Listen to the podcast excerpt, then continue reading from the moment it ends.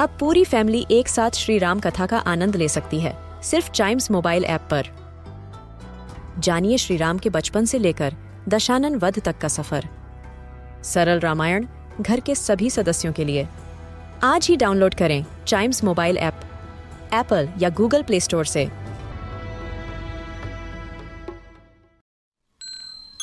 This is Chimes Radio, original podcast.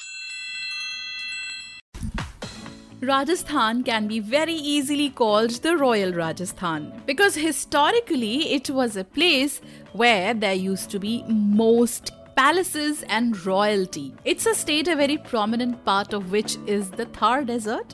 And also, a lot of tribes displaying their art can be found here. Many places in this state that we can go to, but one place that I want to talk about is in Udaipur, which makes Udaipur the city of lakes. It is Lake Pichola. Lake Pichola is an artificial freshwater lake.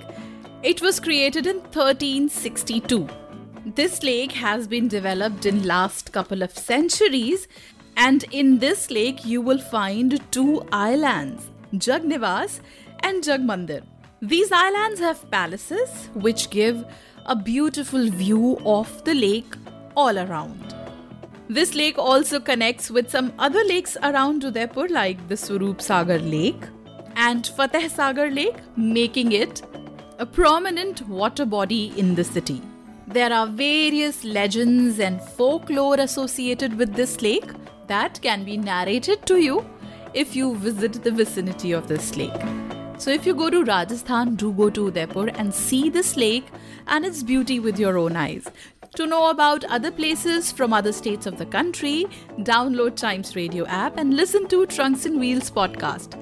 And don't forget to tune to Chimes Radio, India's first kids radio and podcast network.